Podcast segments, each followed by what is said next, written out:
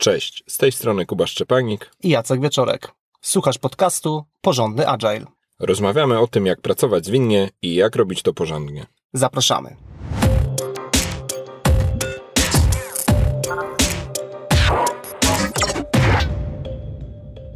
Gdy poprosiliśmy Was o mity związane z Agilem i Scrumem, Przemek e, podsunął bardzo ciekawy wątek. Estymacja musi być w storypointach, a jeden storypoint to jeden dzień roboczy. To nas e, natchnęło do tego, że temat estymacji nadaje się na zupełnie osobny wątek, a może nawet i serię odcinków na temat e, estymowania, brania tych estymat e, do planowania czy prognozowania prac. Ale w dzisiejszym odcinku skupimy się wyłącznie na tym, żeby wprowadzić temat estymowania, rozwiać trochę ten mit, który tutaj nam Przemek podsunął, no i trochę po prostu zdefiniować, czym jest estymowanie w podejściu zwinnym. To, co jest ważne, to, że będziemy z Kubą dzisiaj mówić tylko o praktycznych metodach estymowania, z którymi zetknęliśmy się w trakcie naszej kilkunastoletniej przygody, no, głównie ze światem, ze światem IT, chociaż, chociaż nie tylko. Tak więc y, robimy sobie tutaj taką e, przestrzeń na to, że nie pokryjemy wszystkich dostępnych na świecie naukowych metod estymowania. Wiemy, że one istnieją, natomiast zależy nam, żeby ten podcast był maksymalnie praktyczny, więc skupimy się na tym, czego po prostu doświadczyliśmy w praktyce. I idąc konkretnie już do definiowania i klasyfikowania tego, jakie jest możliwe podejście do szacowania w e, pracy zespołów zwinnych, no to trzeba zacząć od podejścia klasycznego. I to jest e, e, możliwe szacowanie poprzez odpowiedź na pytanie, ile zajmie ci to pracy tobie jako osobie wykonującą pracę w zespole, albo wam jako całemu zespołowi, czyli na przykład ile godzin albo ile dni potrzebujecie, żeby wykonać dane zadanie lub e, jakąś daną większą rzecz. No i drugie podejście, bardziej skupiające się na czasochłonności, kiedy to będzie, czyli nie do końca mnie interesuje, jak jak dużo pracy w tym środku tego zadania trzeba wykonać, tylko po prostu podaj mi datę, kiedy mogę od ciebie odebrać wykonane zadanie lub wykonaną jakąś cechę, czy idąc szerzej, konkretny projekt, kiedy on będzie skończony. I to, to co mówisz, to tak naprawdę może przybrać bardzo mm, różne jednostki, no bo zwykle jak myślimy o czasie, to to są e, minuty, godziny, dni, miesiące. Natomiast też bardzo popularnymi jednostkami w firmach są tak zwane mendeje. Nie wiem, czy po polsku funkcjonuje jakieś sensowne tłumaczenie? E, myślę, że no, osobodni, może nawet roboczodni to jest, to jest mhm. wystarczająco dobre przybliżenie. No, tam jest, jest po prostu skrót myślowy osoba wykonująca pracę przez jeden dzień przez jeden dzień. No i właśnie, mówiąc o tych dniach, to też taką jednostką, która próbuje uchwycić fakt, że dzień dla każdej osoby może znaczyć coś, coś nieco innego, pojawia się też jednostka idealnych dni. Czyli zakładamy sobie, że pracujemy przez określoną ilość czasu w sposób absolutnie taki niezakłócony, no i tą jednostkę traktujemy jako jednostkę estymacyjną. Jest to o tyle, myślę, ważne, że takie, takie ćwiczenie, do którego przeprowadzenia bym każdego zachęcił, to jest y, sprawdzenie, ile tak faktycznie czasu e, na pracę poświęcamy w trakcie jednego dnia zapisanie sobie tych wyników, jest bardzo dużo aplikacji, które do tego służą i spojrzenie następnie na podsumowanie, ile tak naprawdę tego czasu zalogowaliśmy. E, mówię tutaj, zachęcam Was e, na bazie własnego doświadczenia, bo taką e, ewidencję prowadzę już myślę dobrze ponad rok. I no zaskakujące dla mnie jest zawsze to, że po 7-8 godzinach, które co do zasady mam takie poczucie przeznaczyłem na pracę, no to takiej faktycznej pracy, którą sobie zalogowałem, no wychodzi raptem 4, 5, no 6 godzin to naprawdę są takie bardzo e, wydajne dni, natomiast w tych wszystkich przerwach są w tych przerwach czasowych, no po prostu przerwa na to, żeby odpocząć, jakaś przerwa na posiłek, e, ktoś zadzwonił, widzę, że muszę odebrać, ale też takie rozpędzanie się między zadaniami oraz czas przełączania kontekstu. Tak więc e, ten czas wbrew pozorom nie jest tak prosty do, do planowania, jak się może pozornie wydawać. A przenosząc tę tą, tą kwestię na realia korporacyjne, no to oprócz takich potrzeb indywidualnych typu kawka, papierosek e, czy toaleta, no to jeszcze dochodzą kwestie, a tu ktoś hałasował, a tu jakiś próbny alarm przeciwpożarowy, a tu szef e, przyszedł i miał bardzo ważną sprawę do przekazania, więc e, no jest to rozróżnienie na idealne dni, które zazwyczaj się nie mają szansy zrealizować albo mają szansę się zrealizować pod warunkiem, że siedzisz sam w pustym biurze. No te idealne dni to jest takie dobre porównanie, nie wiem czy macie takie doświadczenia, ale jeśli ktoś przyjdzie w długi weekend do pracy albo, albo między świętami a Nowym Rokiem, gdzie biuro jest absolutnie puściutkie, można się w całości skupić na pracy, nie ma nikogo, kto by przerywał, no to wtedy faktycznie skacze produktywność i ta ocena, ile mi to powinno zająć, a ile faktycznie zajmie, zajęło, jest dosyć, dosyć zbieżna.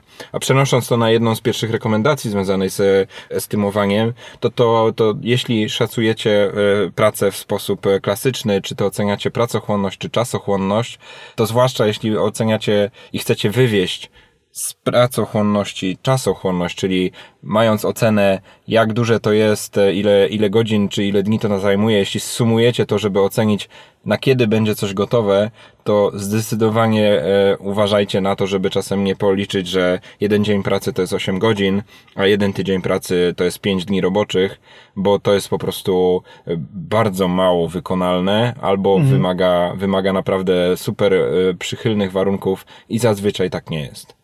W każdej firmie może to być różny przelicznik, nawet pewnie w każdym zespole czy dla każdej osoby, ale zdecydowanie warto sobie otwarcie powiedzieć, ile efektywnie w praktyce wykonujemy pracy, żebyśmy czasami, nawet jeśli klasycznie y, szacujemy i robimy to bardzo sprawnie, to żebyśmy czasami później się nie przejechali po prostu na dodawaniu i dzieleniu, bo za szybko, za wcześnie oceniamy, określimy jakiś mm, termin, czy deadline, czy, czy obietnicę spełnienia jakiegoś, dopełnienia jakiejś daty, której po prostu nie, nie damy rady. Pewną pułapką związaną z estymowaniem takim klasycznym jest prawo Parkinsona, które mówi, że praca rozszerza się tak, aby wypełnić czas dostępny na jej ukończenie. E, jak to wygląda w praktyce? Jeżeli planujecie sobie pracę i zapytaniu estymatę powiecie, że zajmie to Wam tydzień, no to najprawdopodobniej ta praca zajmie co najmniej tydzień, a może i więcej, na skutek różnych nieprzewidywanych mm, rzeczy. Jeżeli powiecie, że to jest dzień, no to co najmniej zajmie dzień, no plus jeszcze jest ta szansa, że może się jakby rozlać nieco poza, poza tą pierwotną estymatę i jakby wiedząc, że takie prawo istnieje, warto się zastanowić, czy aby nie byłoby sensowne rozważyć nieco mniejszych estymat, które w pewnym sensie dopingują nas i motywują do tego, żeby skupić się na tym, co w tej zaplanowanej pracy do wykonania jest tak naprawdę najważniejsze i to dostarczyć w pierwszej kolejności. I podsumowując e, wątek e, definiowania podejścia klasycznego, warto powiedzieć, że jest ono bardzo intuicyjne. No, każdy, kto tylko chwilę popracuje, już zaczyna gdzieś łapać, ile, jakie zadanie mu zajmuje, tak w praktyce i jak e, zaczyna pracę rano, to czy da radę i ile da radę zrobić w dzień. I to jest intuicja. Natomiast e, największy kłopot z e, klasycznym estymowaniem, zwłaszcza w projektach e, IT, z którymi mieliśmy dużo do czynienia, ale też rozszerzając to w, w rzeczach kreatywnych, w rzeczach, w których rozwiązywany jest złożony problem, to to, że te estymaty często zakładają tylko ten obszar to, co wiemy, co jest do zrobienia, mhm. a nie są w stanie wyłapać tych rzeczy, których po prostu nie wiemy, no bo ich nie wiemy. I na przykład e, niedoszacowane są prace o jakiś taki aspekt typu e, elementy, które trzeba było zmienić, a nie, nie, nie, nie, nie zgadnęliśmy na etapie szacowania, że trzeba się za nie zabrać, czy na przykład jakieś e, tematy, które trzeba było skonsultować. W skrócie, szacowanie takie klasyczne często nie docenia tej dodatkowej pracy, która dopiero wyjdzie, gdy się za tą pracę faktycznie zabierzemy. No i z tego powodu jest, jest kłopotliwe, a drugi, drugi wymiar jest też taki, że te wyceny pracy do wykonania, zwłaszcza w niektórych środowiskach pracy, są od razu e, zamieniane na obietnicę wykonania mhm. za x czasu, czyli oceniłem na 3 dni, czyli szef, mój szef przyjdzie za 3 dni i będzie oczekiwał, że to wykonam. No i oczywiście wtedy rozpoczyna się pewna gra. Ja zawyżam wycenę, żeby mieć ewentualny zapłat zapas na te nieprzewidziane sytuacje i na to, żeby wypełnić e, tą obietnicę, czy wręcz nawet zobowiązanie, a z drugiej strony szef dostrzega, że od czasu do czasu mam luzy, widzi, widzi mnie trochę za często na fajce, czyli jestem niedociążony, czyli trzeba może mnie przydusić o to, żeby te wyceny były niższe. Czasem tam dochodzi aspekt klienta, który płaci za te dni, mhm. nie dowierza, że jakiś tam kawałek systemu faktycznie zajmuje 5 dni albo 5 tygodni. Więc cała zabawa tak naprawdę rozpoczyna się od momentu, gdy te wyceny się zaczynają pojawiać i jak kto je interpretuje, jak kto je wykorzystuje i jak bardzo też podlegają pewnym presjom czy naciskom.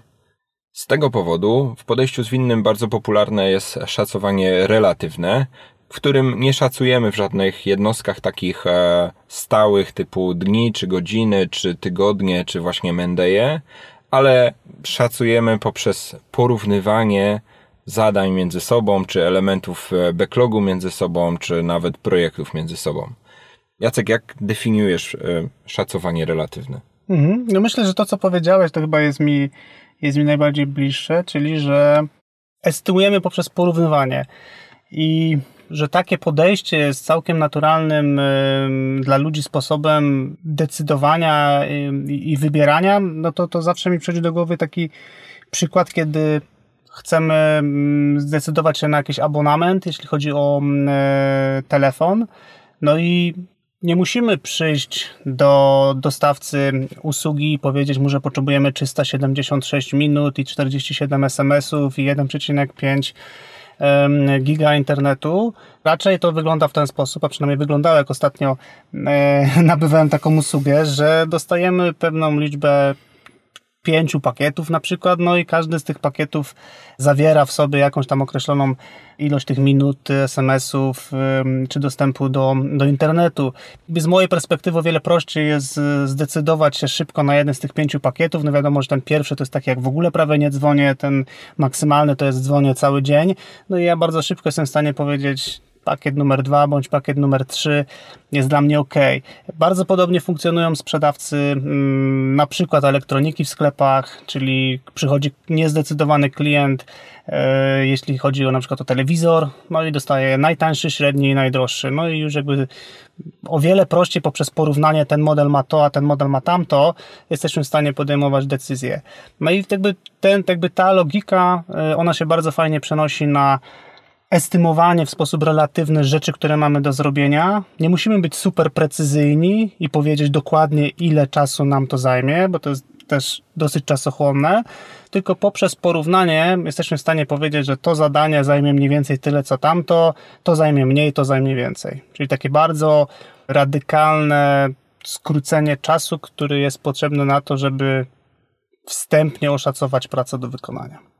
To, co powiedziałeś o tym radykalnym skróceniu czasu, to swoją drogą jest od razu jeden z pierwszych e, argumentów, żeby szacować względnie poza tymi unikaniami pułapek szacowania klasycznego, e, że szacowanie to dla niejednego zespołu, czy dla niejednego specjalisty wchodzącego w skład zespołu to jest po prostu męczarnia, długotrwający proces, w którym próbujemy złapać precyzję w czymś, co jest po prostu słabe do złapania.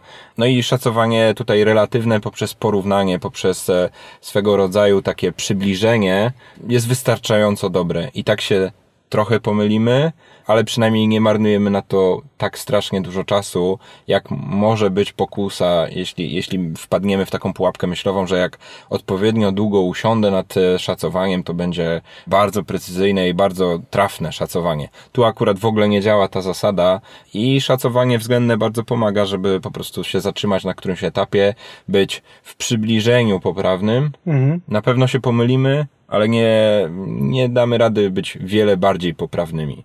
To, co ty, tak jak zdefiniowałeś e, szacowanie względne, to od razu już zawiera ten element też takiego pewnego podejścia, e, że stosujemy pewne takie grupy, czy wielkości, czy rzędy mhm. wielkości, na zasadzie pakiet średni, duży i największy.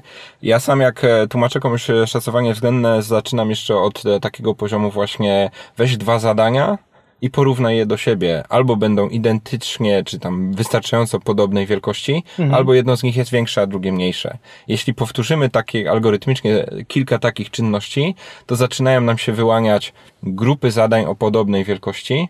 Jeśli mówię tu o zadaniach, mam na myśli konkretną jedną czynność, którą wykonuje e, dany członek zespołu, albo jakiś większy e, feature, czy jakiś element backlogu produktu, no, a to tak naprawdę nawet i na poziomie projektu też jest prawdziwe. Mhm. No i teraz porównując w parach, jesteśmy w stanie wyłonić jakieś ewidentnie duże rzeczy, jakieś średnie, jakieś małe, w zależności od tego, jak, e, jak dużo tych rzeczy jest, jesteśmy w stanie sobie też tych grup potworzyć więcej.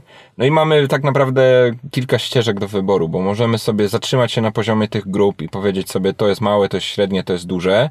I to bardzo przypomina już konkretną praktykę, która, która jest nazywana na przykład e, rozmiara, rozmiarami koszulek, że przyjmujemy skalę jak w koszulkach SK, MK, XLK i, i tyle. I, I po prostu to są nazwy na pewne grupy wielkości, mhm. albo możemy też te, te grupy, grupy zamienić na pewne umowne jednostki. No i tu się pojawiają już wspomniane e, we wstępie story pointy, czyli umowne jednostki wielkości zadania, czy umowne jednostki szacowania, które są specyficzne dla danego zespołu, przez ten zespół e, w pewien sposób jakoś tam ustandaryzowane, czy rozumiane, czy, czy, czy wykorzystywane w praktyce. I te story pointy akurat dają podstawę, chociaż to też jednocześnie może być pułapka do tego, żeby być może je e, jakoś podsumować, policzyć, oceniać jakieś trendy z nimi związane. No, możesz teraz pomyśleć, tak jak Kuba opowiada, e, o rozmiarach koszulek, czy, czy jakieś tam po prostu małe, duże, średnie. Możesz pomyśleć, no dobrze, no to mając taką estymatę, no to jak ja mogę powiedzieć, na kiedy coś będzie. No jest to, jest to bardzo proste. No, wystarczy, że wiesz, ile rzeczy, jakiego rodzaju jesteś w stanie zrobić w określonym odcinku czasu. Czyli wiesz na przykład, że średnio w ciągu dwutygodniowego okresu pracy jesteś w stanie zrobić dwa małe zadania, trzy średnie i jedno duże. No i mając takie dane historyczne i wiedząc troszeczkę w przód, ile pracy mamy do zrobienia, jesteśmy w stanie powiedzieć, że ta konkretna praca będzie wykonana za dwa tygodnie, tą na dzisiaj szacujemy, że będzie za cztery, no a ta to za dwa miesiące. No i oczywiście im dalej wybiegamy w przód, no to oczywiście ta, ta szansa na to, że się mylimy i że coś się w międzyczasie zmieni też jakby na tej naszej liście zadań, e, no, no, że to się po prostu tak wydarzy. Dodatkową, bardzo korzystną praktyką związaną z e, estymowaniem względnym jest to, że zazwyczaj takie estymowanie robi się całym zespołem, czy można powiedzieć inaczej grupowo. Tutaj dochodzi wtedy taki aspekt, że różne osoby mogą mieć różne wyobrażenie tego zadania, ale jeśli razem wspólnie cały zespół to przegada, przedyskutuje, uwspólni wiedzę, uwspólni wiedzę na temat, co jest do zrobienia, uwspólni wiedzę na temat tego, co jest już e, zrobione, co jest w systemie, no to wychodzi bardzo fajna dyskusja, która z jednej strony trochę polepsza jakość tej estymaty, trochę uniezależnia tą estymatę od e, perspektywy pojedynczej osoby, a z drugiej strony po prostu cały zespół uwspólnia wiedzę, wiedzę i kontekst na temat tego, co jest do zrobienia, jak można to zrobić, no i uzyskujemy po prostu lepsze zrozumienie przedmiotu pracy przez zespół.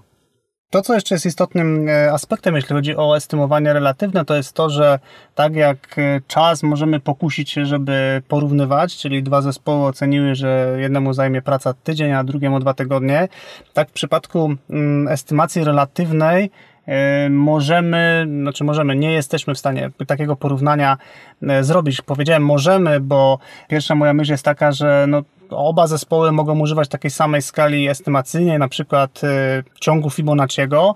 E, no więc dwa zespoły pracują e, i estymują swoją pracę przy użyciu tego ciągu, no to jeżeli jeden zespół powiedział mm, trzy, no i drugi też powiedział, że trzy, to możemy ulec pokusie, żeby stwierdzić, ok, czyli wyceniły tą pracę tak samo. Natomiast nie jest to prawda z tego względu, że każdy zespół może zupełnie inaczej mieć wykalibrowane te jednostki.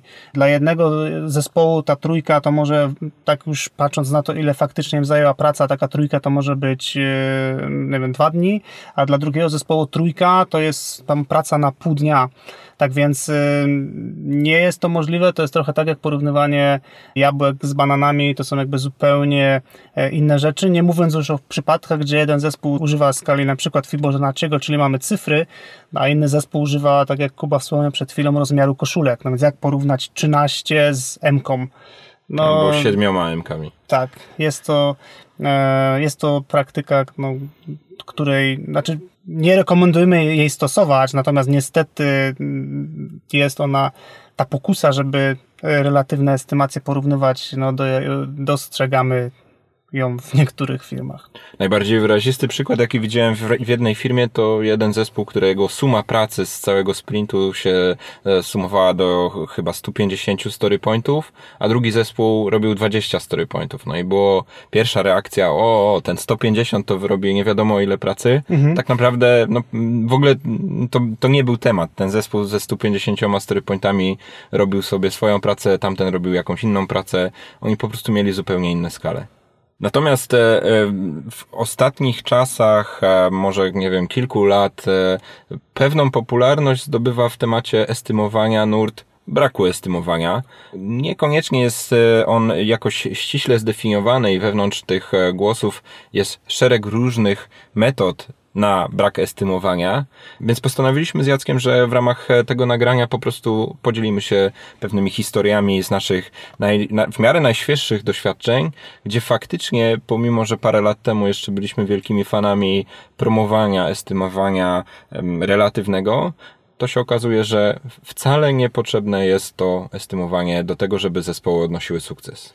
Tak, i tutaj, jeśli sięgnę pamięcią takie dobre półtorej roku E, wstecz, e, no to dosyć duża ilość zespołów, z którymi współpracuję, to są zespoły mm, nie software'owe, nie wytwarzające produktu mm, takiego mm, IT, żadnej aplikacji, tylko po prostu wytwarzające różne produkty, e, no bądź fizyczne, bądź to są jakieś usługi, bądź produkty, jest na przykład usprawnienie sposobu, w jaki funkcjonuje dział. No to takich zespołów bardzo ogólnie licząc, myślę, by było gdzieś tam pod 8, mniej więcej, tak, tak bardzo luźno mówię z pamięci. I żaden z tych zespołów do planowania swojej pracy mm, nie używał estymat, w sensie w backlogu produktu mm, nigdy nie pojawiały się żadne estymaty, więc y, pomimo tego, że nie mieliśmy przypisanego oszacowania do poszczególnych elementów e, na liście rzeczy do zrobienia, zespoły były w stanie planować pracę. No i co więcej, ta ich precyzja planowania była na naprawdę imponującym poziomie.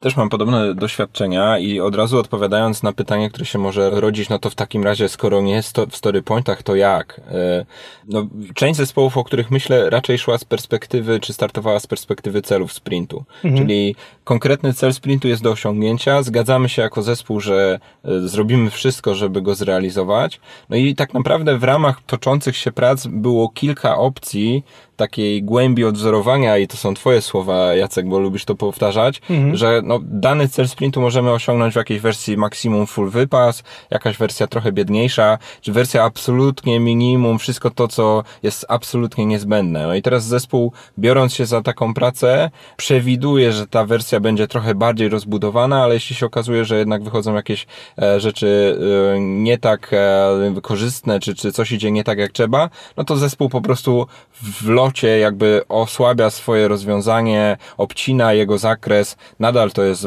akceptowalne, nadal spełnia mhm. kryteria akceptacji, nadal jest zgodne z DOD e, czy z jakimiś standardami firmowymi, ale jednak jest to rozwiązanie trochę prostsze. I idąc tym tropem, w zasadzie cały zespół wraz z product ownerem, jeśli mówimy tutaj o Scrumie, jest w stanie ocenić kilka sprintów w przód, jakie kolejne cele osiągną, co się de facto zamienia w e, taką roadmapę zorientowaną na cele. W tym sprincie zrobimy tą próbę, w tym sprincie mhm. kolejną próbę, a za trzy sprinty będziemy gotowi do jakiegoś dużego wdrożenia lub, lub czegoś tego typu.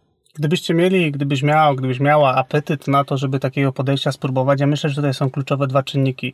Pierwsza rzecz to jest to, co Kuba powiedział, związana z tym celem sprintu, czyli zwróć uwagę, że to jest takie bardzo mocno myślenie biznesowe, raczej nastawione na osiągnięcie konkretnego rezultatu, a nie na to, żeby zrealizować jakieś konkretne zadania. I grając na konkretny cel, jesteśmy w stanie trochę sobie manewrować tym, jak bardzo fajny ten końcowy, jak bardzo fajnie ten końcowy cel zostanie e, zrealizowany. Więc moim zdaniem to jakby jest takie zupełnie inne patrzenie przez zespół na pracę. Moim zdaniem jest to takie podejście bardziej biznesowe. Natomiast druga rzecz, która jest istotna w tym podejściu jest taka, że moim zdaniem, żeby zespół był w stanie tak planować, jak to opowiedziałeś, to musi posiadać kontekst biznesowy całkiem równomiernie rozłożony, albo umieć się świetnie e, dogadywać, żeby mieć to takie, bym powiedział, czucie czy te rzeczy, które sobie planujemy, tak jak mówisz, czy na ten sprint, na tą iterację, czy na kolejne, czy to jest w ogóle wykonalne. Jakby w świecie, w którym zespoły nie mają kontekstu biznesowego i pracują w takim trybie mocno podwykonawczym, w sensie rozpisz mi to zadanie w Jirze, jak już będzie, to mi je daj, ja je zrobię, no to moim zdaniem takie podejście jest absolutnie kiepsko wykonalne, a no tak żeby nie powiedzieć nierealne, no bo nie chcę tutaj zamykać e, nikomu możliwości, ale no w praktyce wierzę, że to jest bardzo ciężkie do zrobienia. I w ramach tego odcinka nie będziemy już e, głębiej poszerzać tego wątku, ale jeśli interesuje Cię taki temat, e, który no my czujemy, że jest trochę zaawansowany i trochę jeszcze nadal mimo wszystko niszowy, jeśli chodzi o wykorzystanie podejścia zwinnego w takich realnych projektach biznesowych, ale jeśli Cię to interesuje, to, to daj nam znać. E, chętnie poszerzymy ten temat, bo jest on dla nas obu na pewno bardzo fascynujący i też taki bardzo świeży i, i na czasie. Natomiast łączy mi się to świetnie z, z myślą, którą chciałem przekazać na koniec, e, bo wymieniliśmy podejścia do estymowania, wymieniliśmy podejście klasyczne, wymieniliśmy, wymieniliśmy podejście relatywne, e, no i to najświeższe, ostatnie, świeże, e, związane z tym, żeby być może nie estymować, tylko zabrać się po prostu za dostarczanie wartości biznesowej w krótkich iteracjach. Którego byśmy podejścia nie zastosowali, to najważniejsze to jest zadać sobie pytanie, po co? Po co nam to estymowanie? Co ono nam daje, co ono nam daje, co ono mi daje jako specjaliście realizującym jakiś projekt, czy inicjatywę, czy wykonujący pracę nad jakimś produktem, co ona nam daje jako cały zespół, czy te estymaty do czegokolwiek nam się przydają. Niektóre estymaty niektórym zespołom przydają się do tego, żeby szybciej planować pracę, lepiej ją zrozumieć, ale innym zespołom kompletnie to nic nie daje. No i wreszcie, czy te estymaty są potrzebne do czegoś szerzej w firmie w niektórych firmach są potrzebne do planowania pracy kilku zespołów, synchronizowania jakichś czynności w zespole i poza zespołem. I to są całkowicie uprawnione powody, żeby te estymaty powstawały i prognozy na ich bazie były budowane, ale w innych firmach wcale te warunki nie zachodzą, a niestety z powodu takiego mechanicznego podejścia do, zwinnego podejścia do, do zastosowania na przykład Scrama, no te estymaty, estymaty są robione bo tak trzeba, bo tak było na szkoleniu, bo tak nam konsultant kazał i niekoniecznie mhm. cokolwiek nam przynoszą. Więc y, no, w skrócie warto sobie zadać pytanie sobie, pojedynczym zespołom, czy całej firmie, co nam dają estymaty, co z nich wynosimy i czy zastosowanie tych naszych estymat spełnia tą potrzebę, jaką dana firma ma i jakie, jakie, jakie potrzebują nasze projekty. Na koniec chciałbym zaprosić Cię do zapisania się na nasz newsletter, jeśli tego nie zrobiłeś bądź nie zrobiłaś.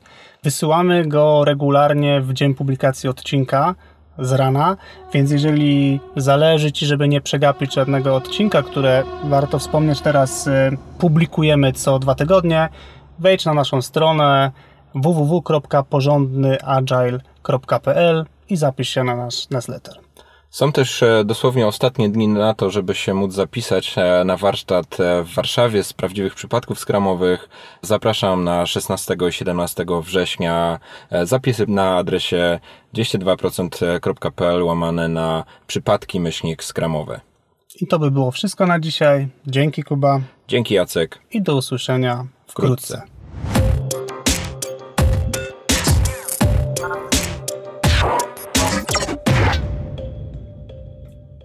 Dziękujemy, że jesteś z nami, słuchając tego odcinka do końca. Nagrywanie podcastu to dla nas coś zupełnie nowego, dlatego zależy nam, żeby usłyszeć, co o nim myślisz. Zostaw swój komentarz na iTunes lub napisz do nas na adres kontakt małpa porządnyagile.pl. Jeśli podcast daje Ci wartość, podziel się nim ze swoimi znajomymi. Chcemy docierać do wszystkich, których interesuje porządny agile. Dziękujemy. Dziękujemy.